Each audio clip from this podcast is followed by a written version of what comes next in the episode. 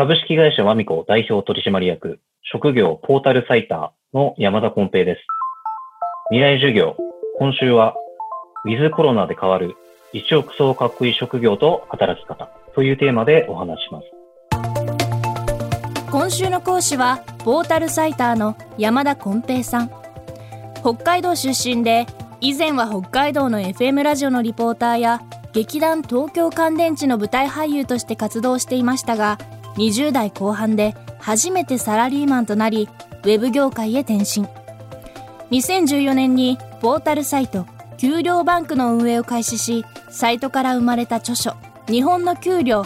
職業図鑑シリーズは合計8冊累計40万部のベストセラーとなりました。今世界は新型コロナの影響でその給料と働き方スキルさえも大きく変わろうとしています。山田さんによるとそのトップ3の1つ目は介護職医療従事職2つ目は営業職 MR コンサル系そして3つ目は接客業こうした職業は急速な世の中の変化にどう対応していくのでしょうか未来授業2時間目。テーマは、ウィズコロナで変貌する職業トップ3。まずは、介護福祉についてです。介護福祉の面白さ口コミいろいろ取材したんですけれども、喜ばれることが一番多かったですね。人を喜ばせることを考えることがクリエイティブになれるという意見もありました。ただ場合によっては、患者さんから罵声を当てせられたり、仲良かった方の死を見るなど精神的にもかなりきつい場面もあるそうです。介護福祉士として、まスキルとか活かせるのであれば、例えばピアノとか歌が得意な介護福祉士さんは、歌であの、介護している方を楽しませるということもできますし、絵本とか本を読むのが朗読が得意な人がいれば、朗読を読み聞かせできるというのもできます。営業と MR コンサル系は全般において、まあ相手企業さんにプレゼンテーションしたり、相談されたことを解決したりする職業なんですけれども、コロナで、まあ時間、ポイントは時間なんですけれども、時間というのを節約できるオンライン営業がこれから主流になってくるのではないかと思ってます。それによって打ち合わせ時間にかかる全ての時間を削減して、最短で営業投稿することができる。また商談や相談もできると。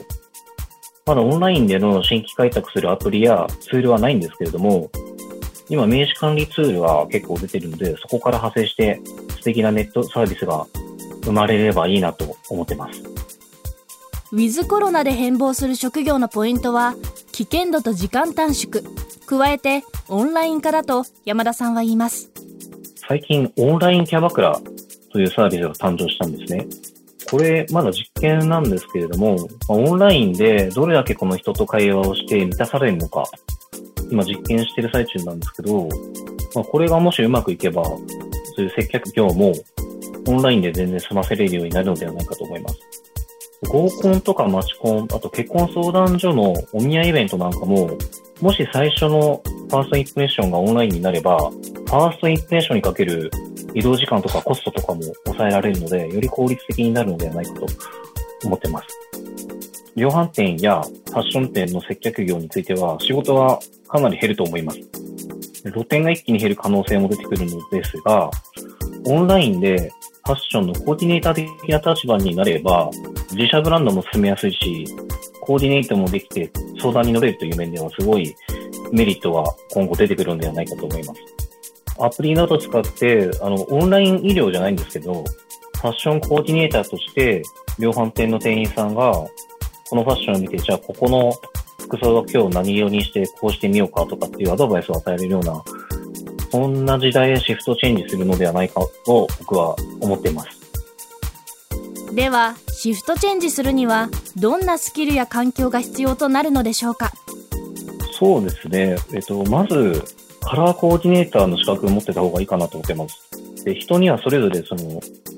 合う色とか好きな色があるんで、その辺を見極めるために、カラーコーディネーターの資格を取ったり、あとはもう、ファッションを見ていろいろセンスを磨いていくっていう感じでしょうかね。